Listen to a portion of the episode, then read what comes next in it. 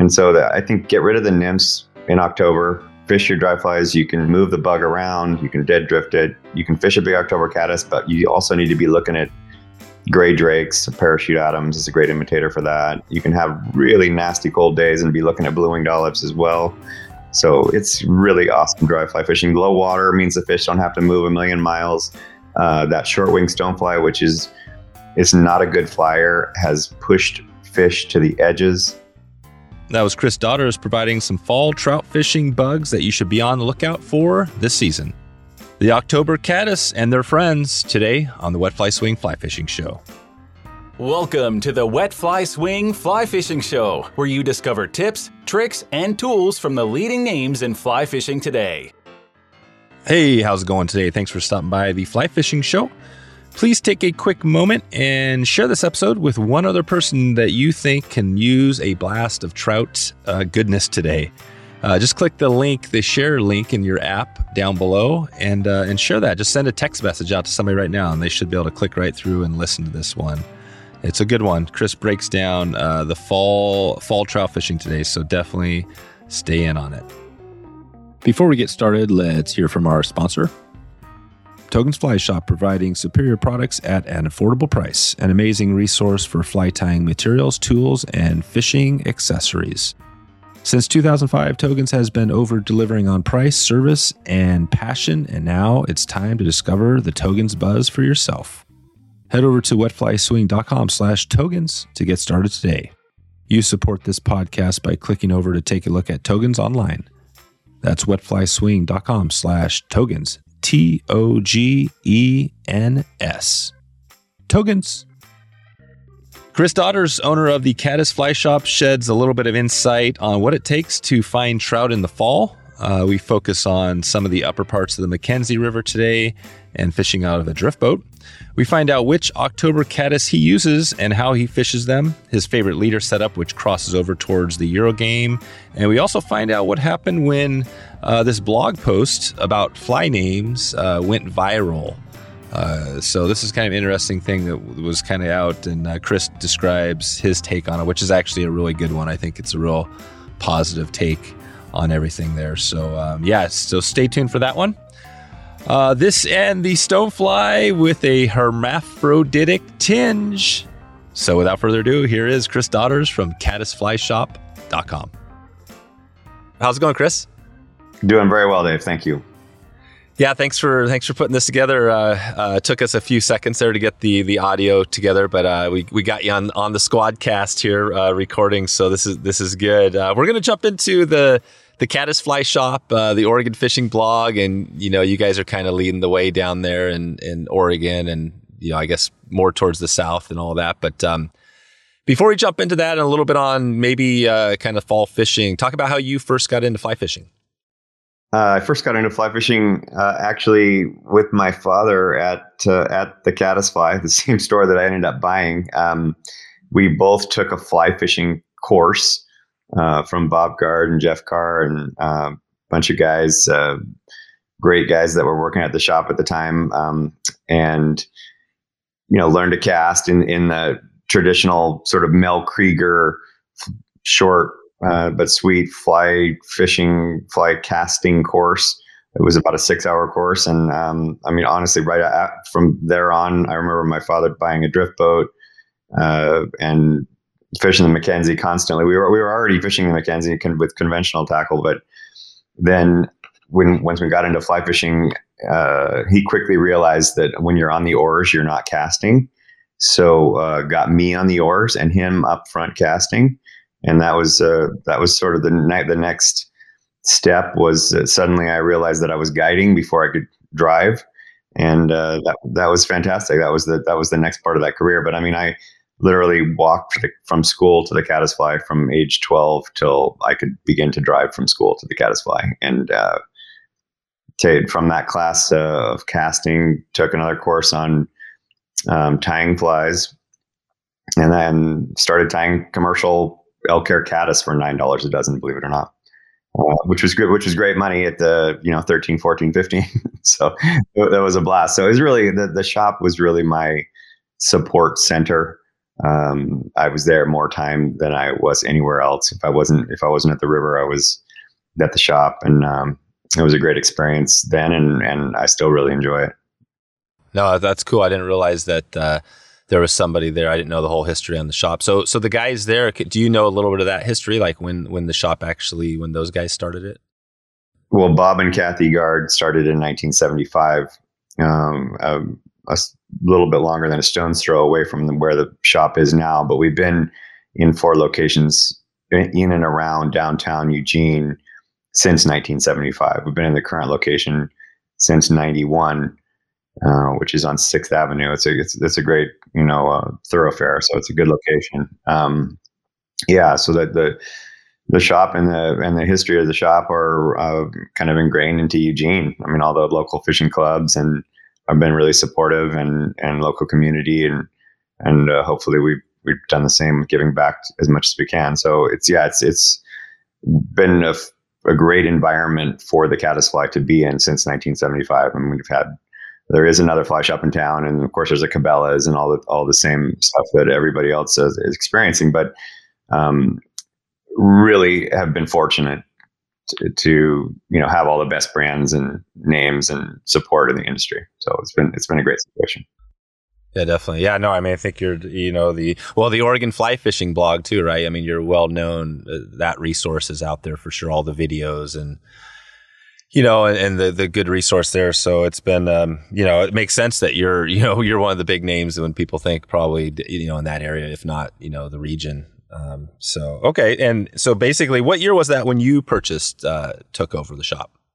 In 1996. So I was about 26 at that time, um, and Bob was was ready to move on. I mean, I think he'd been into the so that puts him at 21 years in in retail um, and and he was really involved throughout. You know, um, which is which I think is can wear on people. Um, I've been lucky to have a, a little different circumstance, and like I said, I still really enjoy retail. But the the the store was uh, you know in, in great in great shape, but no online presence, uh, and kind of the online thing in fly fishing was just kicking in.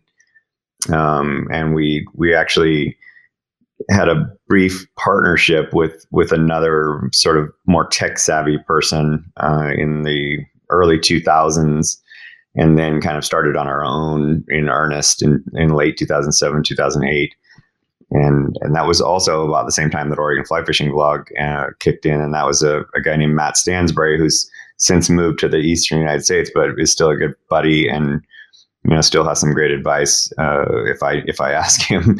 um, he's an awesome writer and uh, he's still he's still active in his own local community, but uh, was really uh, the, as as co-founder of Oregon Fly Fishing Blog. He he was you know a great guy and uh, got us you know involved in sort of conservation projects and contests and more you know so savvy internet stuff. Uh, and, and I've had to learn all of that. You know, I, I really honestly came in absolutely blind, and and uh, that's that's been as as many of us have had to kind of grow with with that part of business world in, the last twenty or you know fifteen years or so. It's been it's been fascinating. And and who is that again that helped you with the the online stuff?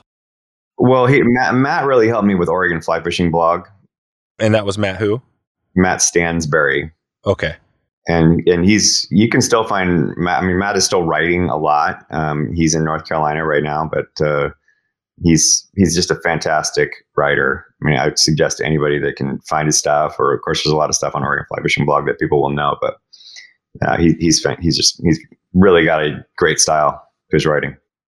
And when we look at the blog, uh, you know, and I want to just touch on that just kind of quickly because I think it is a good resource. How you know, how would you recommend if somebody wanted to find some topics? Is it best just to start from the most recent stuff, or is there a way to search? It sounds like there's many years of, of, of content there. Is there an easy way to find what you're looking for? Yeah, there is a there is a search tab um, that that you can utilize, but there's also those um, you know where you can attribute or attribute the, the post to a topic. And those topics are on the right hand side in a column. So they can be fishing reports, conservation, fly tying videos, McKenzie River, Deschutes River, Umpqua River. So you can you can see those and click on those, and that will kind of drill it down. Um, but but you can type in anything. I mean, you know, you can put in spey lines or sink tips or whatever matches or fishing reports, and that's gonna that's gonna filter it a little bit for sure. So if you wanted to search for, say, for example, uh, fall uh, fishing, fall trout fishing, October caddis or something like that, could you find some articles there? For sure, for sure. October caddis would be a really good one. Yeah, you get videos and fishing reports there. Oh, good, good. And the videos are are the videos more like fly tying videos, and or do you actually have stuff out on the water? No, they're all going to be like fly tying videos primarily. Uh, very little on the water. Yeah, and, uh, and our our fly tying videos, you know, they're not they're not studio quality as many in the industry have really stepped that up, which is awesome. Um, but uh, you know, I think our our content has been uh, genuine and uh, proven about that. Well, and we'll t- hopefully talk about this if we have time. I know Jay Nicholas, I know, and he's been a big part of right a lot of the videos over the years. Um, yeah, absolutely. And, he's awesome. and he's known as one of the yeah, definitely one of the passionate, you know, one of the best out there as far as what he does. So this is that's good. Um, okay, so so that gives a, a, little taste, and so basically it's since '96. Uh, you've been going there, and it sounds like you do a little bit of the the guiding, a little bit of everything in the shop, and you have staff. How many staff do you have there? We have about ten um, right now, and and I mean, it sort of remind, yesterday was interesting. It reminds me of sort of my my start. We had a, a kid, uh, Owen, who's worked for us for the last uh, summer, spring, summer, and you know he's going off to college. And I was like, I was kind of thinking like the Caddisflies always had like a history of of hiring young young kids. You know, I was one of them. You know, we, we will virtually break labor laws here in the 13, 14, 15 year old kids, get them get them into the store. You know, they're passionate. They're they want to learn. They'll they'll do anything. You know, I remember you know, being in a you know windowless storage room pouring bulk cement into glass jars. Uh, you know, mothballing giant bag, you know, 20 by 20 boxes of marabou uh, you know, we'll do anything because because we love it, you know. And trying trying to and you glean all the the uh, information that you can from the from the guys that work there. Exactly. So so you're still able to do that. Can you actually take a, a kid and, and get them in there, uh, uh you know, legally or whatever? Yeah, no, you can. Yeah. So I mean, Owen is old enough, but uh, yeah, we do, and I, I think that's a I, I like that about a fly shop. Always, you got to have that. You got to have those, that young energy around for sure. And how did that feel when you first uh, in '96 when you uh, you know you purchased actually officially purchased the shop? It was awesome. I mean, it was uh, you know in a like maybe ten years prior, you know that was like a dream. To be truthful, I mean, I I was not that wasn't really on my radar. I wasn't I wasn't thinking that could ever happen. I mean, I had like a I had a 1976 Dodge pickup uh, to give to collateral to the SBA uh, for my application. So it was uh, not not really. Uh, I mean, there wasn't really a lot uh, of financial backing there. So yeah, it worked out good, and you know, Bob made it made it happen too, um, which was good good of him. So it's been fantastic. I mean, I've just been so lucky that the you know the river runs through it. Part of it was was uh, phenomenal. Was that about that time when, when you first bought it? It seemed like it seemed like it was in there. Yeah, yeah. Um, and you know that was like when the store was going absolutely bonkers and you know you just had so many people getting into the sport and then after after that you know you, you kind of saw the internet come around and you know that's been that's been great as well so i think i've been in a you know timing wise a great a great time in in the fly fishing business um, and locally we are just super fortunate to have a, a kind of a growing community the university of oregon around us two rivers that run right through town. A tremendous amount of fishing in Oregon, as you know. So it's a, it's a pretty idyllic situation. Well, I wanted to dig into, you know, there are a lot of things we could dig into. Obviously, there's steelhead fishing and there's a bunch of rivers, like you said up there. I, I was kind of thinking the, you know, obviously the caddis fly shop, You've got the caddis all the day. The, the fall caddis, if we had to dig into a topic, is kind of interesting to me because, you know, caddis are an important species out there. Um, you know, if you take us, maybe take us to the river and think of that fall, you know, as you're preparing, say, for that October fishing, Can you kind of just take us to the water? And I don't know, is the McKenzie like where would you be going? Would you be hitting the in the fall? Would you be hitting the McKenzie or the Willamette? What would you be doing? Well, I like I like both drainages, uh, uh, but in the upper reaches a little bit. I mean, de- depending on how cool that water in the lower end has gotten and how fast, you know, like later in the fall, the lower McKenzie and lower Willamette are going to fish well. But my personal favorite would be to get in kind of that upper reaches of the Mac- upper McKenzie, say, you know, from milepost 50 in that range, 10 miles up or 10 miles down on Highway 126. Or if you're going to talk the middle fork of the Willamette, we're going to be near the town of Oakridge. and both of those are fantastic fall caddis fisheries. But I have to I have to mention, and there's a this is one of my this has been probably the last 10 years or so, but prior to the October caddis, but still in the fall, is that short wing stonefly, which I think I first encountered um, in Idaho, uh, South Fork of the Boise, but has grown in importance in in my tactics locally. Uh, very interesting bug. Arlen Thompson discusses it in his book Bugwater. You don't find a lot of other discussions about it though. It's a largely nocturnal stonefly that occurs in the fall and it is it is really good fishing. I mean, it's an underrated emergence of stoneflies uh, for uh, in, in terms of when when I talk to people about it. I don't I don't hear a lot of people who really have it dialed in. So I'm going to be thinking like that in, in kind of early fall, and then of course as we get on and we start seeing October caddis, uh, you know, you can fish anything orange and, and have a shot for sure.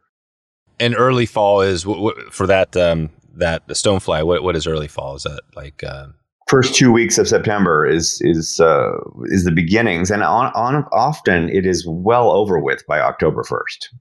So it's it's earlier than the October caddis, and the October caddis can drag on into November for sure. We've had we've had mild falls or early winters where you can have great dry fly fishing well well down into the lower McKenzie and Willamette on October caddis. That's right. So basically, October caddis, and once you hit, it is October still. I mean that that hasn't changed. You can still. That hasn't changed. You can start. You can you know you can fish October caddis as early as the first couple of weeks of September for sure. Um, but I typically I'm gonna I'm gonna see that happen around the first of October and, and through mid November, assuming water conditions don't blow out, which I'm kind of which I'm kind of hoping they do this year because we need some water. exactly.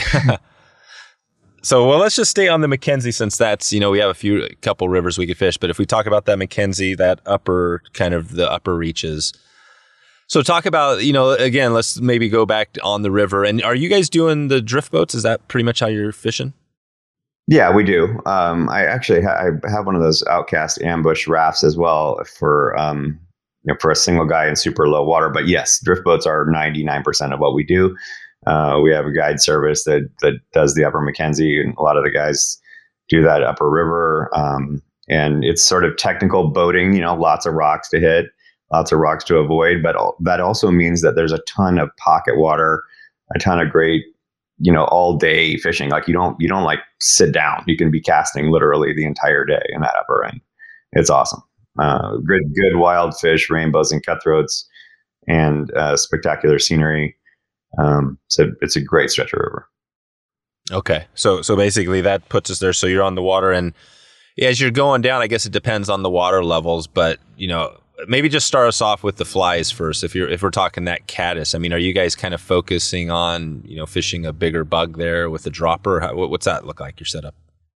Well, you can uh, you can fish hopper dropper where and and we do a lot all spring and summer with a chubby Chernobyl and a you know like a Euro style jigged nymph. That's become kind of the favorite tactic. But you know, I've had some awesome days where uh, you know we'll do like a foam bodied October caddis. I think that's Morrish foam October caddis, or um, a really big orange elk hair.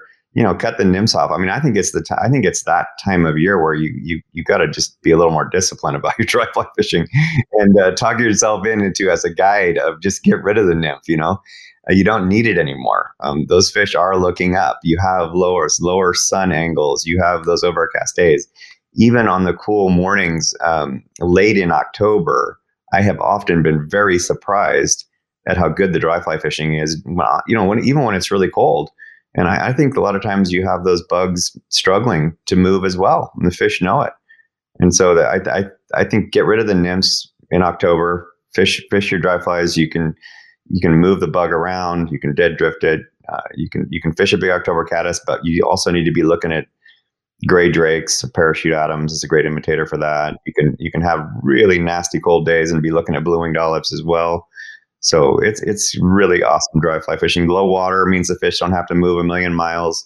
Uh, that short wing stonefly, which is a, a not a good flyer, has pushed fish to the edges because they're looking for those bugs on the edges. Uh, October caddis, the same. They, you know, you've got fish that have moved over to the edge of the river, so you you don't you don't have any trouble finding fish on October caddis adults in very shallow water near the shore. You've got salmon spawning. Uh, first few weeks of uh, that, that kind of third week of September, that's in full swing. So again, trout move over to the edges, and uh, I just think it's a great time to be fishing dry flies, uh, large, mid to large size October caddis. It's a great time of year. There you go. So yeah, and that's uh, those are some good tips. Basically, yeah, the the edges is. I mean, when you're floating down, is that typically when you're in the drift boat? Uh, I mean, there's probably areas where you find structure, but is that like 80% of the time you're fishing, you're drifting in the middle of the river and casting towards the bank? Well, I would say that's actually where the, yes, I, I wouldn't say that we don't do that, but I would say that's where the McKenzie kind of differs from some of the uh, Rockies streams. You know, we're not, we're not 100% directed at that. Um, the McKenzie is really a salmon, a Chinook salmon river, is how I think about it. It's historically the the salmon were, and I hope continue to be, kind of the key ingredient to that river's success. So those spring Chinooks come up in May and June and July. They sit down in the deepest, coldest pools of that upper river. And you know those big trout do the same thing, right? So when they're in the midsummer, when they've got splash and giggle traffic over them all summer in a pretty in pretty low water, I'm really convinced that those fish move to that deep green water, and that's where they settle. Now, do, you, do they go out on the edges in the fall? Yes, but the, some of those fish still hang in that deep green water. They'll still come up, but there's no doubt you want to concentrate on fishing, you know, mid mid river around giant boulders or some just gorgeous, you know, sort of volcanic structure up there in mid river mid river that I'm I'm definitely going to fish it to fish to. Okay, so so basically, you're you're open to fish. You're not just focused on the bank. There's going to be some areas, especially you're really not. You're really not. Yeah, I mean, I think that sometimes when that short wing stonefly hatch happens, that's you know you're you know, you're going to need to do that. But I but as you move into October caddis time, you, you need to be looking everywhere. Okay, and and that's that short wing stonefly. So you mentioned the Bugwater book. I'll put a um a link in the show notes to that book so we can dig into that. But that's yeah, I think I've seen those as well. I mean, those are they're basically don't have. It's almost they don't have a wing, right? I mean, it's just super tiny. They they can't fly or anything, right? I think it's the male that can't fly at all. Um, and that book, by the way, you know, I mean, I grew up with Western hatches, just you know, like referencing it constantly. Dave Hughes and Rick Hafele. It was just an awesome book. But to me, that's the modern Western hatches, uh, and he does such a great job of explaining it in you know non-entomologist terms. Um, i can't i can't recommend that book anymore. I mean it's just so it's so good. I'm excited for that book. That's great. Yeah because western hatches is kind of like one of the you know Bibles. one of the big yeah exactly. It is kind of the bible but there's actually this one's actually newer so this this has come out since then. Yes. Oh much yeah no no. And Ar- arlen had like fish tanks in his front yard. He was running water through for bugs and i mean he did he he's he's a, really worked at it it's tremendous is he like local down there or? Yeah, yeah. Oh, nice. That's perfect. Okay, well, that's a that's a killer resource. So, and I think I'm not sure. We may have joked about you know when we're on the river, like I, I think maybe it's a hermaphr- hermaphrodite. I'm not sure if that if that's what that that short wing stonefly is. But the, I remember I was talking to somebody. I think uh, one of my buddies, Shannon, was mentioning that that you know because we'd see them on the Deschutes as well, right? Crawling cool. around at, at night. Yeah. Yeah. just like you said, you'd see them at night. They'd pop out and they, wow, these things, what's the deal with these, these stonefly? And they're good size, right? They're pretty, they're, they're not like. They really are. Yeah. They're, they're like a golden, you know, like a Deschutes golden stone size. Yeah. Cool. So, so, and is it Arlen? Arlen, A R L E N. Thompson. Thompson. Okay, perfect. Yeah, I'll definitely, uh, that'll be awesome to get a little background on that. So, Well, it sounds like we're getting a little feel for it. So you're floating down, and you guys do what? You do a lot of day trips. Is that kind of the typical guide trip you do up there in the fall?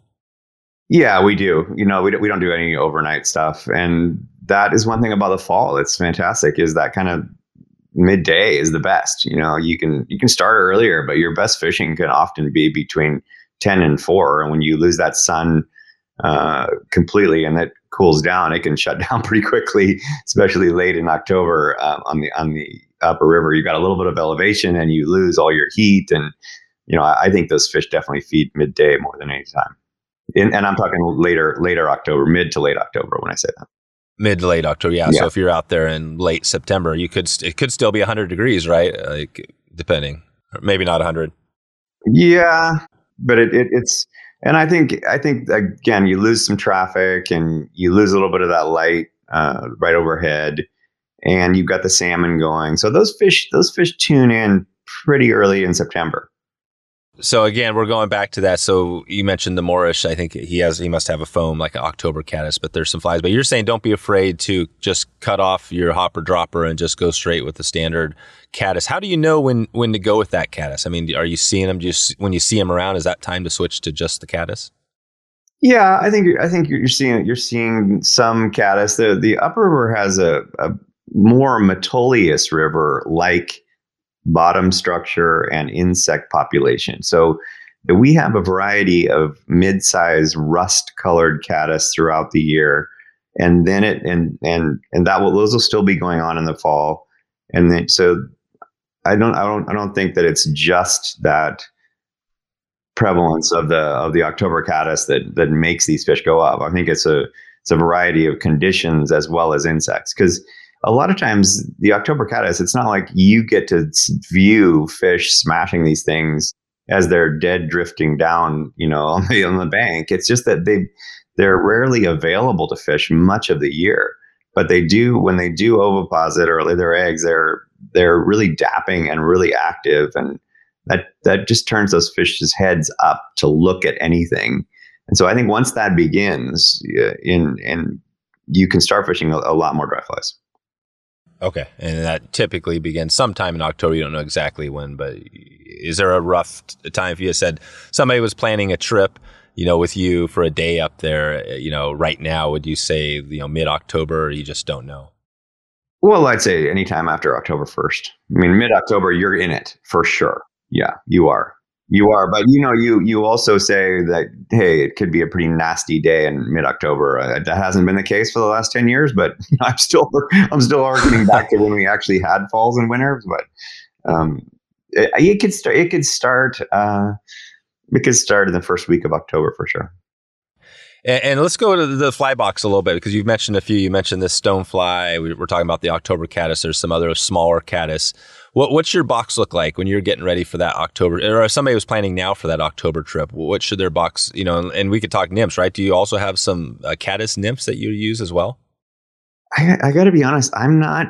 I'm not a big October caddis nymph you know, to really imitate that bug, I, I haven't cracked that code or I haven't tried too hard. We sell a ton of those nymphs. Um, I thought that mostly it seems like they're for steelhead on the rogue, but um, I, I I don't tackle that as much. Although I will say that you know one of our number one nymphs, and I, I'm sure this does a reasonable job of it, is like a an oversized possie bugger, which is a, become kind of a favorite fly for guides and anglers locally for many many years, and it was a it was a fly that Dave Hall created of Umpqua when he was there when they had an excess of possum skins from uh, New Zealand or Australia, I forget where, and um, he so it's like a possum body. But but I think the key to that fly and and to many October caddis nymphs is just that that black collar, that sort of that that real contrast between the black head and the rest of the fly. So that's what I'm looking for in a nymph. And there are many specific October caddis um, nymphs, Andersons, and I think Morrish has some, and uh, some are just called a tungsten October caddis. I, I know, and Rainy's got a stick caddis, and I think I think many of them just need that contrast between head and body, whether it be uh, black to orange or black to tan, and and and they're oversized. Of course, they're pretty big, so that's I think that's something that you would do earlier. So that's something I'm going to do in September uh, more than I am going to be in October. Uh, you know, the one thing interesting about that hatch, and I, I, I'm Arlen could do more for it here, but it seems like those bugs come out and then they're around for a really long time. Sometimes, you know, the, the October caddis adult. So that that nymph is, you know, on an annual cycle, right? It's going to come out. It's going to be active and you know maybe late or well mid September all the way to emergence. Let's say October first, and these are just rough dates, of course, but so that that's kind of your your nymph period, and then that that adult comes out, and then as we talked about it, it's it's not always active on the surface, but it's available for a really long period of time to those fish. It, it's often very very late in the year when there are just like so many October caddis out on the surface. You're like, where do I start? But that, those are rare days where where you really see a ton of those bugs on on the surface or or all laying eggs at once.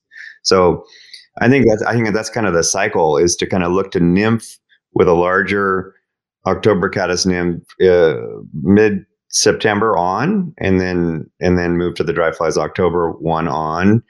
And if I'm going to nymph, uh, that's not one that I'll probably do as a hopper dropper, just because those nymphs tend to be kind of eights, and you know I need, I need to dedicate myself to getting that fly down, either into maybe using that October caddis as a bottom fly on a two fly nymph rig, uh, where the upper, uh, you know, the up, bottom fly is the October caddis, and up above that, I've got a smaller pheasant tail or you know, sort of blue winged olive type imitation or gray drake nymph imitation, which is just be a general mayfly nymph in like a 14, 12, 14, something like that.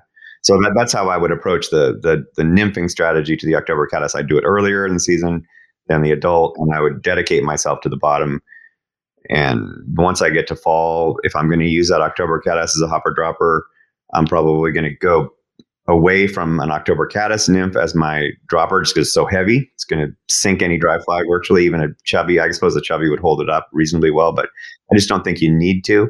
You can go to a, a more slender um, Euro jig type nymph, uh, which just seems to murder them all the time anyway.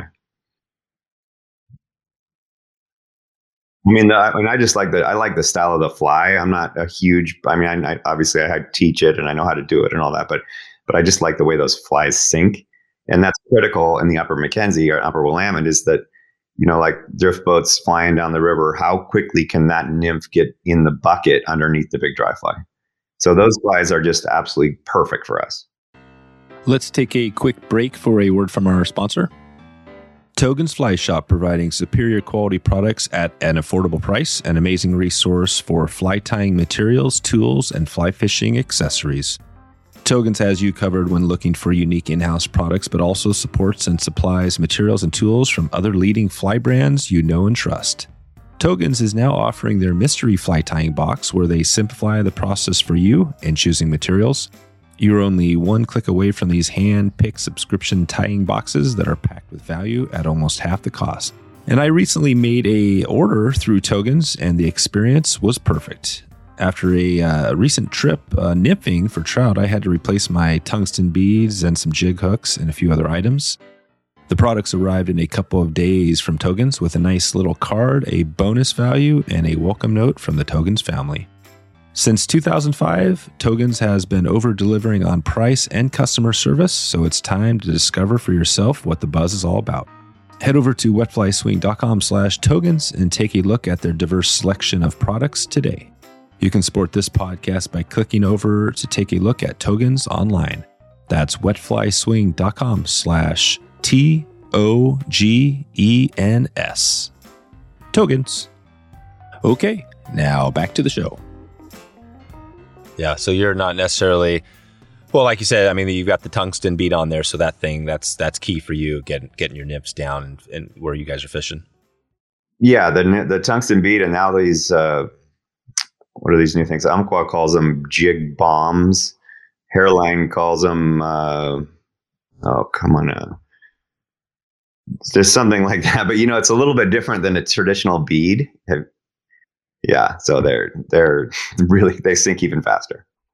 Nice, nice. I'll put a link out uh, to that as well in the show notes. So, So this this has given us a good. Now we talked a little about nymphs. Maybe well, maybe just before we leave this nymph conversation, describe again that leader setup. So how how does that look if you are fishing the big October with a small BWO or something else? How are you doing your leader?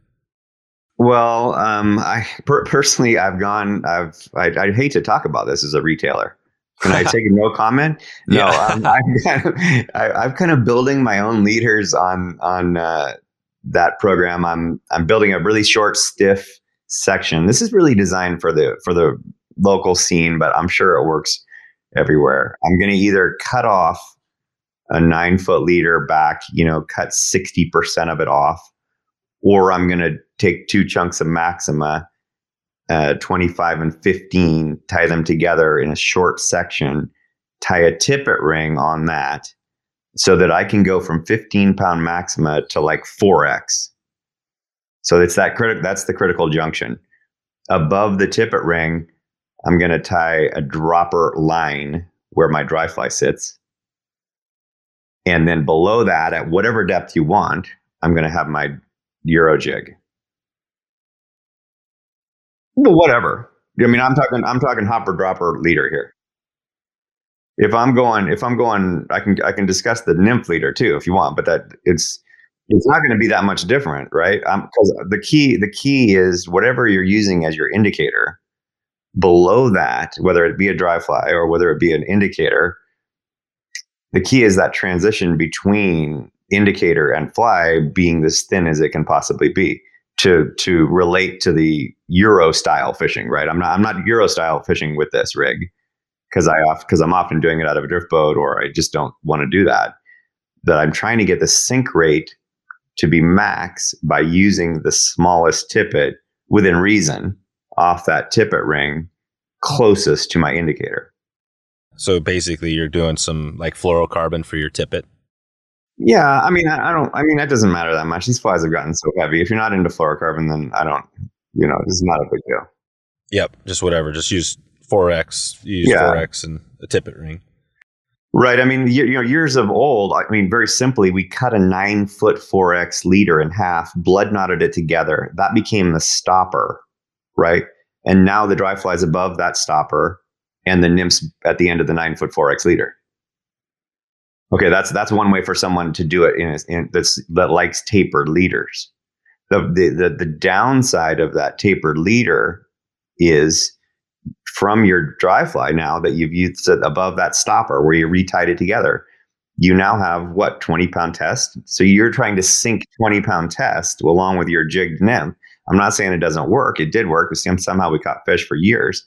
Um, but but you know you can do it better. That's the point. But you cannot tie you know 20 pound whatever to 4x with a conventional knot very well.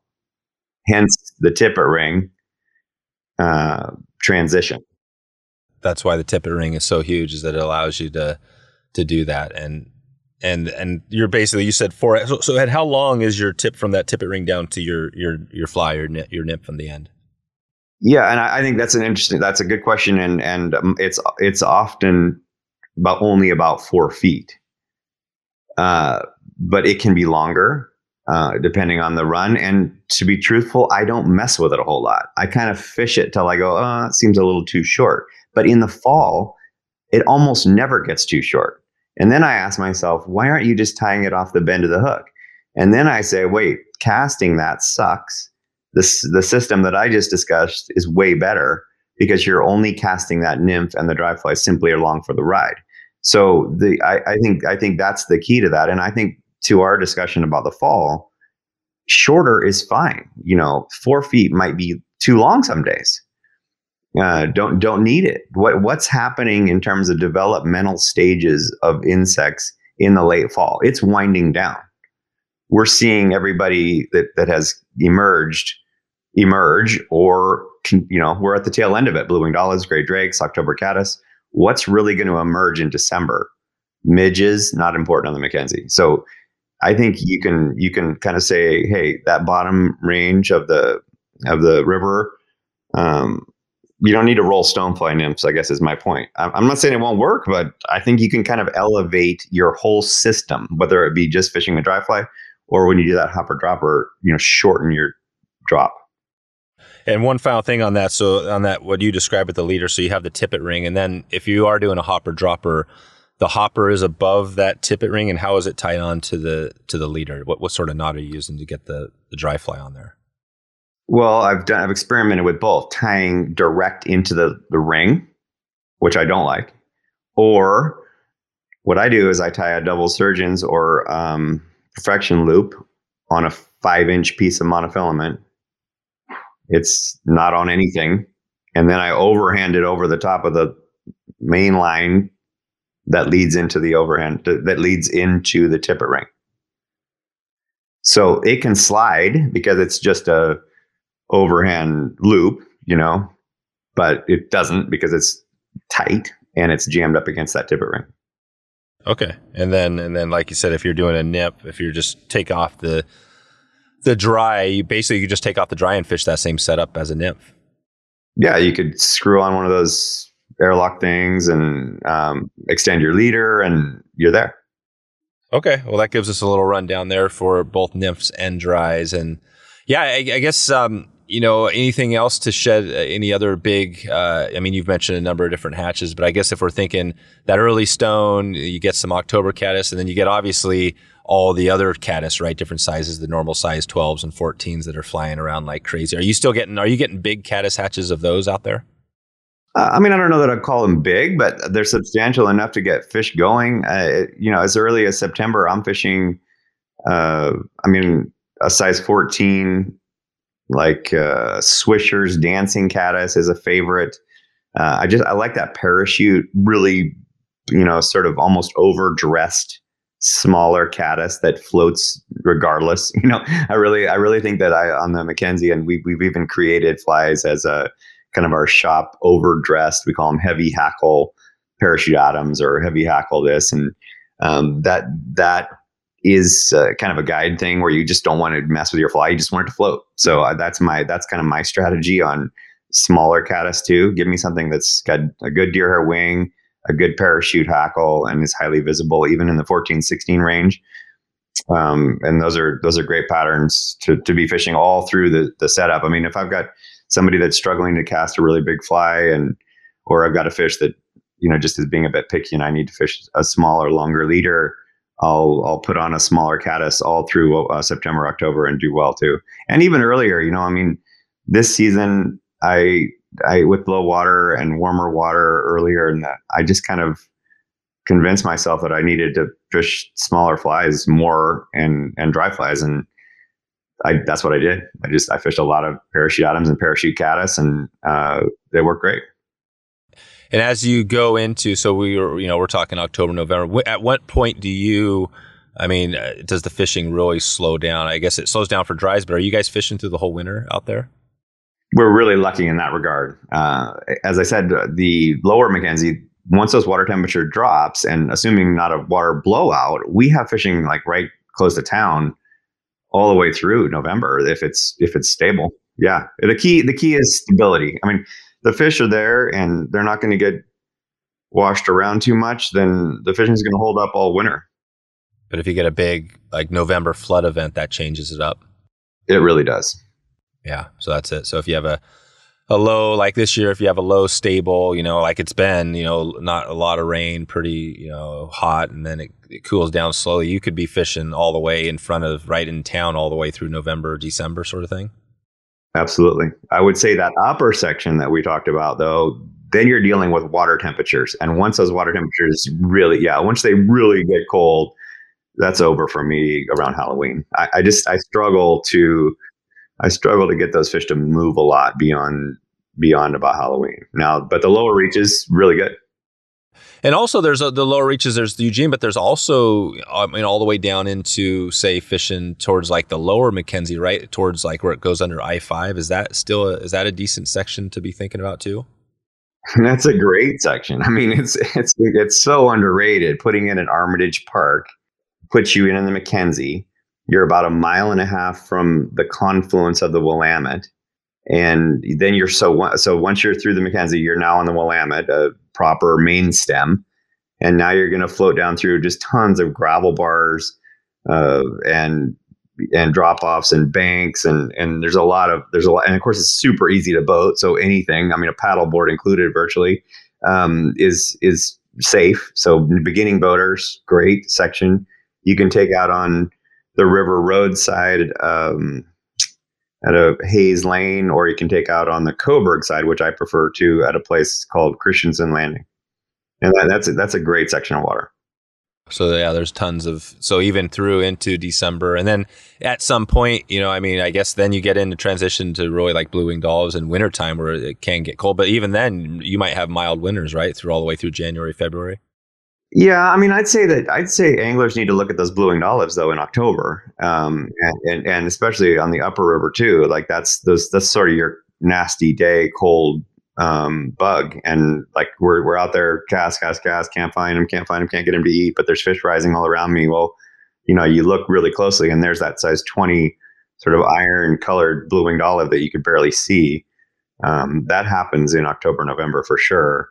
Uh, I, I, don't think it. Uh, not a lot happens after that. I mean, you, you don't have too many hatches. I mean, we're going to start looking at blue winged olives again in February after after December. No, that's good. That gives us a little taste of not only that upper river, but kind of the lower. I, I want to touch on before we kind of wrap it up with some of the fishing. Um, I mentioned Jay Nicholas, and he was on way back. Uh, he was actually one of our first guests back in episode. Um, I think it was number three. Right, we're at we're at two forty seven now uh, wow. uh, on cool. this one. So we've been going since uh, you know twenty seventeen, and and Jay's awesome. I know Jay, and he uh, right. He's been a big part. How, how did you meet Jay?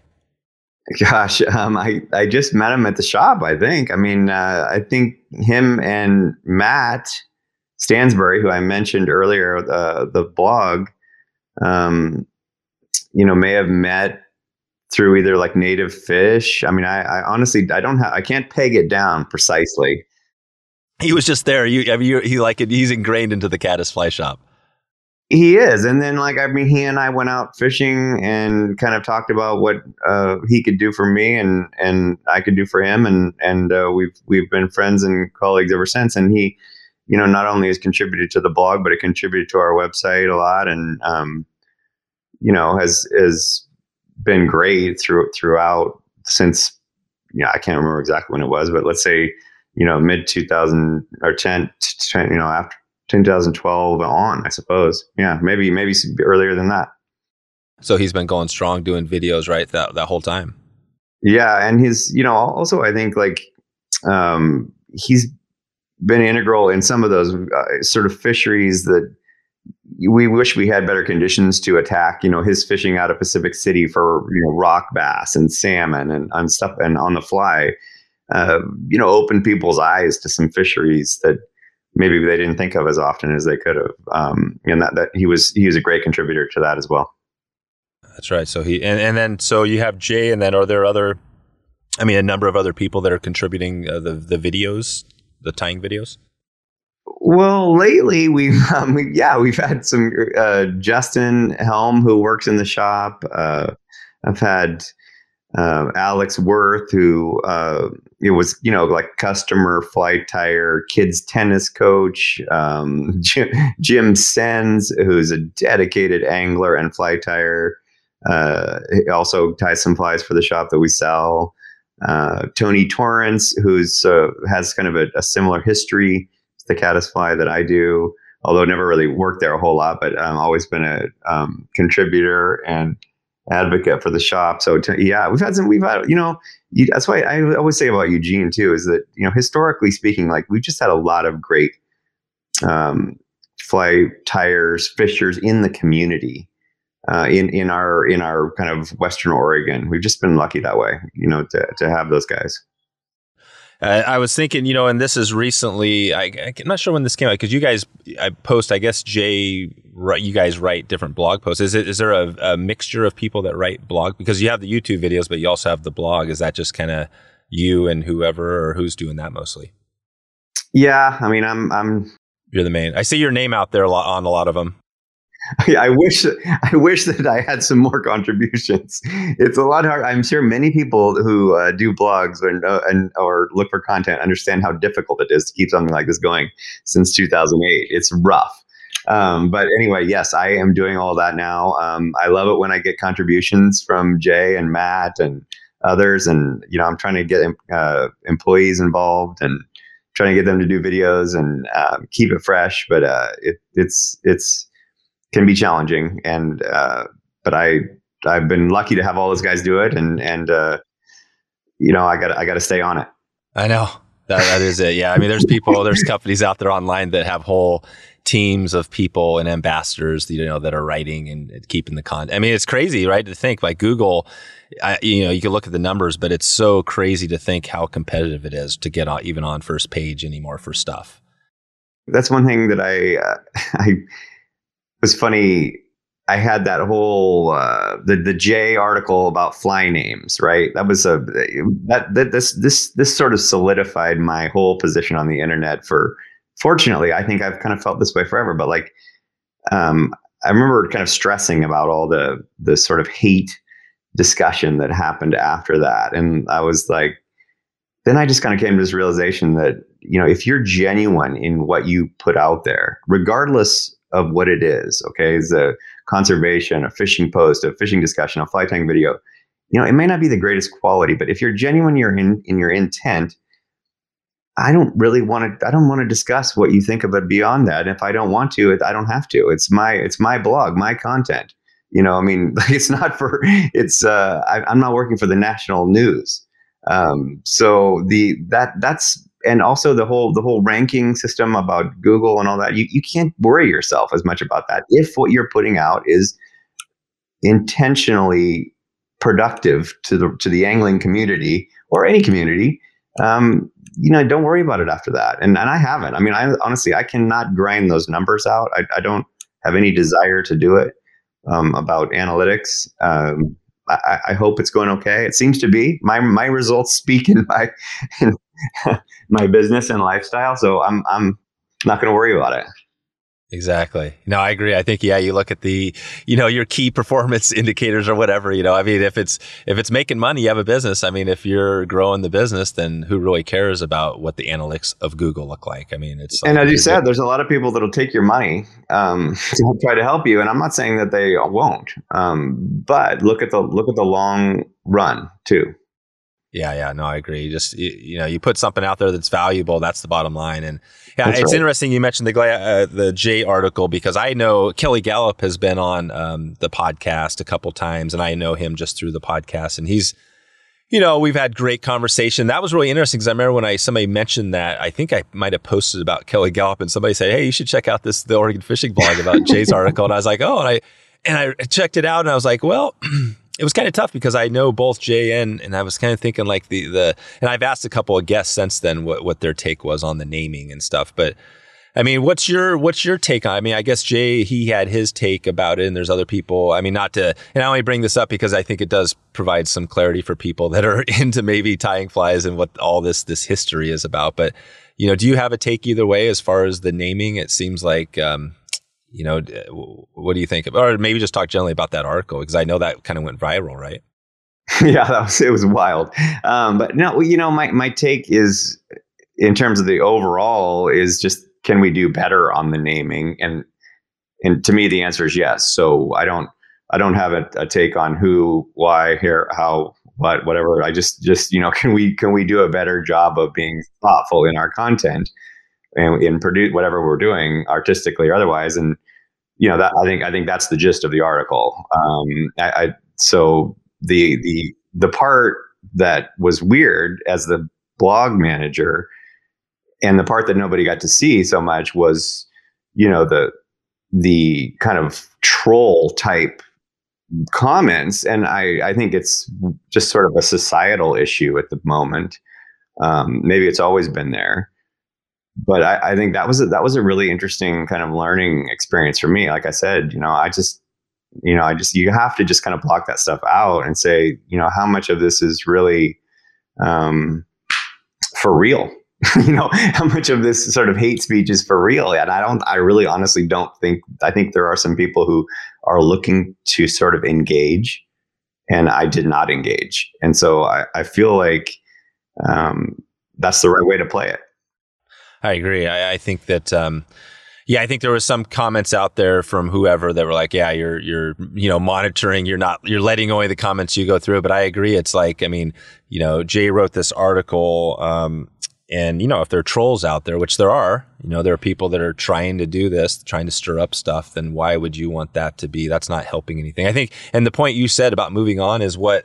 I think everybody agrees on the Kel, you know, the Kelly Galloup thing. It's like, you know, that was a time ago, right? That was back whenever he created those, and it was a different time. You know, exactly. the comedians, I've, I've had the, the, some comedians talk about this. I've heard some famous comedians say, you know, it's like Eddie Murphy, right? You go back in the 80s, there's nobody doing Eddie Murphy comedy or what, you know what I mean? Like it's just not happening. But then it was, oh, it was people did it. And, and that's the same thing with these naming things. Like Kelly isn't naming his flies whatever porn name anymore. You know, I mean, it's not the same. We're not in the same, you know, deal. So anyways, I appreciate you talking about moving on because I think that's a great take on the whole thing. Yeah, I, I think that's how we we've all got to learn uh, to do better every day. That's that's it. You know, that's that was the message. Yeah, and, and did that did that article? I mean, when you look at, I guess maybe you didn't even look at the analytics, but I mean, did you just see just by the comments, the sheer comments, how much more viral it went compared to other posts? Oh yeah, I mean, it wasn't close. Absolutely, you know, and, and that's where I reached out um, to someone in sort of the business of, you know, as as a business, are you worried about what the um, possible um, you know results of you putting this kind of content out there. Do you want to mitigate that or do you want to just kind of live with it and go with it? You know and, and you can break that down further to say are you worried about losing customers over this uh, or not right? I mean that, that's the and and do you want to do something or say something that would uh, you know stop or, or sort of try to mitigate what some of these people are saying? And you know that's a tough one. That's a tough call for any business. You know i know some businesses this fall are going through this you know do i wear a mask or not? Or do i have my customers wear a mask or not? You know it's kind of the same thing. Like if if businesses want to take a stand you know i just i just applaud those who are willing to take your stand okay? Just whatever whatever you believe in go for it. You know you can have these people tell you that you're never going to shop with you. They're never to i hope you got a business in six months on and on and on. Uh, you know that you got to just stick to your guns. Don't you know? And, you know, and I think again, just being you're genuine in your uh, in what you believe is is gonna is gonna hold up.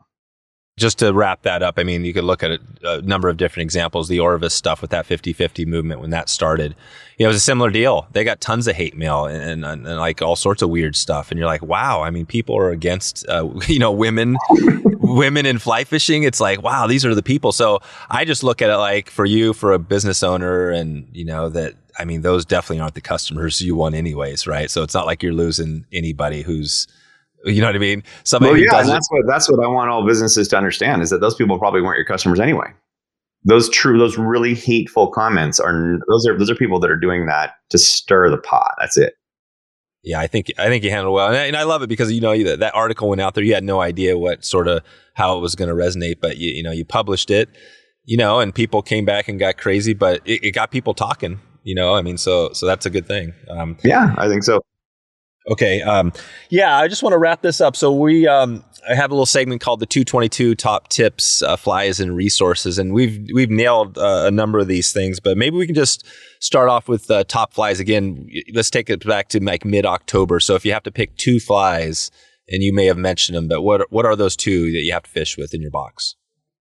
Well, I want to have a Morrish foam October caddis as my dry fly. If I if I have to uh, pick another dry, it's going to be just a heavy hackle parachute Adams. That's going to be a winner throughout. Uh, uh, if I'm going to go subsurface, it's going to be a nymph, uh, a modern nymph uh, with like a a jig, and there's a lot of great ones out these days. We'll go with one of our local ones, which is called jigged possie bugger, and that's a great all around nymph for everything uh, on the McKenzie all year long. But it's gonna it's gonna continue to work through the fall. And are you guys ever even thinking about um, uh, wet flies at all, or any of that sort of stuff? Is it more just dry surface or down below? Well, we we talked about a section of river that kind of dictated some of that discussion, how, uh, and that being the Upper McKenzie. So if I am, yeah, I mean, I can't tell you how much great swing water we have on the McKenzie and Willamette in the lower reaches. It's so killer. So yes, uh, I love a, a, a, orange soft hackle in the fall. love a dark. Let's go back. Let's go back to the just the original old school wet flies. Let's go to a, a dark Cahill wet. I mean, great fly. Uh, I loved uh, a sort of a, a thread body, wire ribbed partridge hackle, like Sylvester Nemes style uh, soft hackle. With it can be a gray, it can be yellow, it could be orange body. Swinging that in the lower McKenzie is so good. You know, I mean, you know, you just got to avoid the leaves in the late fall, and you're catching fish. And there's a tremendous cutthroat population in that lower river, and they absolutely crush wet flies. And and I'll I'll even you know we did that discussion about the leader.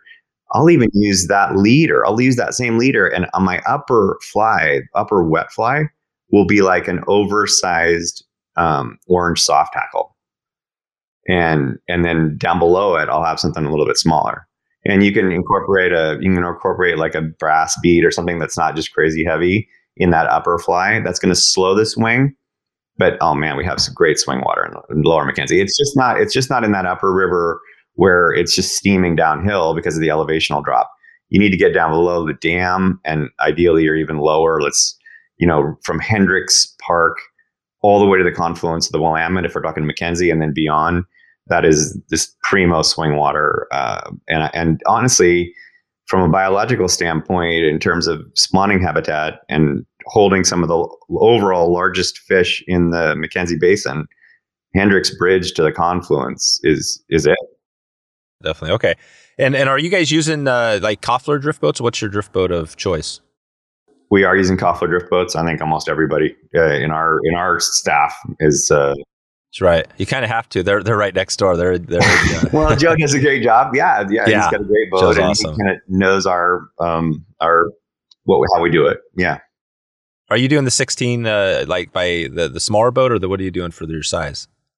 Mine is 16 652. So I think it's a boat that uh, Ken Helfrich designed for the Middle Fork of the Salmon, and uh, yeah, and it's it is just ideal for upper river and dodging rocks side to side, sort of like that middle fork of the salmon in a similar way. And so we don't, you know, I'm not running a 54 wide boat anymore. I did growing up.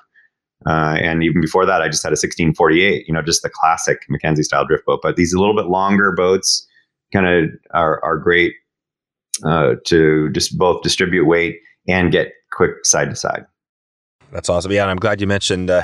I was talking to him. We we did a little mini series, mini podcast series on the drift boats, and we had uh, I think we got about 15 episodes on the whole history, and um, even got into some of the Grand Canyon, those dories. It was really really cool. So I'm hoping to get Helfrich um, him on as well to to keep that story going. So um, okay, well let's uh, and let's take us to back to the 222. So now we're up to um, some tips. So two tips. So if we're in the drift boat, we're floating down river, we're with you you know, we got the flies. Say it's mid October somewhere in there. What what sort of tip would you give me or somebody out there fishing to help them get into a fish? Uh, well, if you're in the if you're in the front of the drift boat, I want you looking ahead all the time, and I want you casting downstream at least uh, at least down from my oar lock. Uh, if we're headed down and you're fishing the right bank, I want you downstream enough so that we're working together. I don't want you casting behind the boat because now we're dragging the flies downstream. So that's number one. Um, the other is out of a drift boat is I don't need too much fly line on the water. So the more fly line you have between you and your flies, and the uh, and conceivably the bucket the, that you've cast into, the more drag that we're going to have that's going to pull those flies out of there. So I need a, a high rod tip and line management, both from I mean entirely from the from the hand to the fly, meaning less line on the water when you make a mend, uh, sometimes just holding that line up off the water, uh, not not trying to get uh, that kind of. You think of a slower moving flat water situation where you're trying to get that perfect drag free drift. You're just ripping line off the reel. I'm going to stay shorter and less line on the water for you to get an effective drift. And so I, yeah, I, I want to kind of keep that fly going as slow as possible. And are you just using typically if somebody rod wise just nine foot five weight, or is there another setup to use there? Yeah, nine foot five weight is fine. Yeah, a little longer rod. Uh, sometimes guys that prefer that, it's it's pretty deadly. Kind of what I just my discussion just just there about keeping line off the water and keeping that drift. Uh, that that long rod is pretty sweet. Okay. So that gives us a little firepower there, and then just on resources, you mentioned probably the best one, the um, uh, the bug water. Is there another resource or somewhere where you direct me? It could be a book, magazine, a video, anything where somebody could dig in more into that fall fishing or even focused on the caddis. Well, I'd say Oregon Fly Fishing blog and October Caddis. Yeah, that's a good one. Uh, Arlen is a good one. I mean, anything Dave Hughes has ever written about caddis flies is good because because Dave knows our area, fishes in our area. Um, so uh, you know that's good. I know that he may not be as uh, you know recent as everything he's written about October Caddis is fantastic. Um, you know, and I and I don't want to discount Randall Kaufman and his his uh, orange stimulator. It's just not you know that it's a great fly, uh, and, and so I would I wouldn't uh, I probably wouldn't go out there without having a, a stimulator. It's just that there's modern bugs to discuss. Um, so those those are really good guys that have uh, been fishing in our area for a long time, and and it's still those are still really effective flies and tactics for sure. And that stimulator, that orange bite, I mean, could that just as easy imitate that that October caddis? It would, no question. Uh, I haven't talked to Randall yet, but I think that'd be a cool to get him on and hear the the history of some of those flies. Obviously, he was a big. It's kind of interesting, right? He was a big influence for a long time, and then you know sometimes people disappear um, you know out of the out of the the world it feels like you know but uh, but you're sticking around right? You've been doing this a while. What's your plan as you you know i'm not sure how many years you've been doing this um, you know what is the next say you know outlook for you 10 years or so look? Are you going to keep doing the same? Well I, I think so. Um, it's been it's been awesome. Um, my kids are 14 and 16 um, i'm getting them to fish around and row around and um, so that's uh, I want to make sure that they're uh, through high school and all set in college. And um, I I really like to travel and fish, and that's what I've been doing for for a while. And I'm gonna keep I'm gonna keep doing that. I might just do do a little bit more. Are you guys doing some of the the trout just like destination stuff around the world, sort of thing? Mm-hmm. mm-hmm. And of course, we had the lodge in New Zealand for seven years, so that was that was what I did in the wintertime from 2013 to 2020. Oh, amazing! Dang, that's a quite a excursion. So you guys had trips, um, and then like just set up tricks, books, trips to to to the lodge there. Yeah, we had a lot of we had we had some local customers, but I mean 90, 90 plus percentage of our our customers were from the United States, but all over. Nothing, no no specific location, but I mean uh, Cedar Lodge was one that um, really had always promoted to the U.S. Uh, clients, and and so that's we were we were open from November 1st to April 1st, roughly, and um, that was, uh, was purchased by a company called Eleven Experience in 2020. Yeah, so yeah, we know Eleven. I had um, trying to think. We had at least one one guest talked about them. Yeah, they're, they're they got some good stuff going. And so I'm I'm done with that, and uh, been and been wintering um, a little bit in the desert where my daughter plays tennis, uh, but also traveling to fish from there. And yeah, that's the plan for the for now is to kind of stay eternal summer. Like once you get hooked on that, it's difficult to uh, to uh, get away from it. I know that's the thing. When you live in Oregon long enough, you, you kind of have to start to find your summers. You can't, you know, you can only take so much rain, right? Exactly. Although, man, this year we haven't had any. I know that's the thing. Yeah, it, it, you start to think like, well, maybe maybe you don't have to go anywhere in the winters, as as this feels like climate change is continuing to keep things warmer and and less um, well, I don't know if it's less uh, rain. I think it's the same amount of rain. It's just that it comes in big pa- big batches all at once. That's right. I mean, I think we're due. We're so overdue. Yeah, we're due for a major a major event. We really are. Yeah, major season. Yeah, it'd be nice to get things moving this uh, this winter. Cool. Well, I think Chris, that's about that's about it for you. Um, I guess we'll direct people out to caddisflyshop.com or the Oregon Fishing Blog if people want to connect with you. That'd be awesome. Okay. Hey, and one last quick one. I, I did want to assist. We've got a little uh, music, a little random uh, section here. We've got a, uh, a, a blog or a, a, Spotify channel for the podcast guest. Do you have a, a, a band or type of music you like to listen to? We could add to the mix. Oh man, uh, I'm so. Uh, let's see. Are you, are you a big music? Are you more a music guy or more a podcast no, guy? No, no, not at all. Not at all. Um, I'll have to email you that. Okay, email it to me. I'll, I'll, I'll check back with you on it. I'll Yeah, we consult. gotta. I'll consult with my music music people here. Yeah, talk to your music. This will be more of a caddis fly shop uh, uh, selection. And right now, if it's at wetflyswing.com slash music, uh, we can all go check out. We got a, a good random mix from a bunch. I got to shout out to Chris Chris Santella. He he he must be the music that I would have used, wouldn't he? Has anybody ever used his music? Chris Santella? Yeah. Oh, have you ever had him on a podcast? No. Oh man, you got to have Chris on. Oh, now who's Chris? Chris is a just a, a fly fishing um, musician. No, no, no. Chris is a author of 50 Greatest Places to Fly Fish Before You Die, but that would be the work that we'd be most familiar with, but has written a ton of stuff. Yeah, yeah, yeah. I know that definitely. That's a huge, huge book. Okay. He's got a band, and I don't even know what it's called. So, but I'll I'll email you. They're good, good. Yeah, everybody. It seems like everybody. There's a lot of people that even Hafele, right? I don't know if you do. Hafele used to have a band back in the. day. I think he played the drums. So Cool. I didn't know that. Yeah, yeah. Uh, all right, Chris. Well, I'll let you get out of here. Thanks again for taking the time today and shedding some light on some fall fishing. I hope uh, th- those people connect with you this fall when this thing gets out. And uh, yeah, man, we'll find some fish. Thanks again. Thank you, Dave. Have a great day. So there you go. If you want to find all the show notes, all the links, and everything else we covered today, head over to wetflyswing.com slash 257, 257. Uh, if you found some help or use or benefit in this podcast, it'd be great if you could leave a review.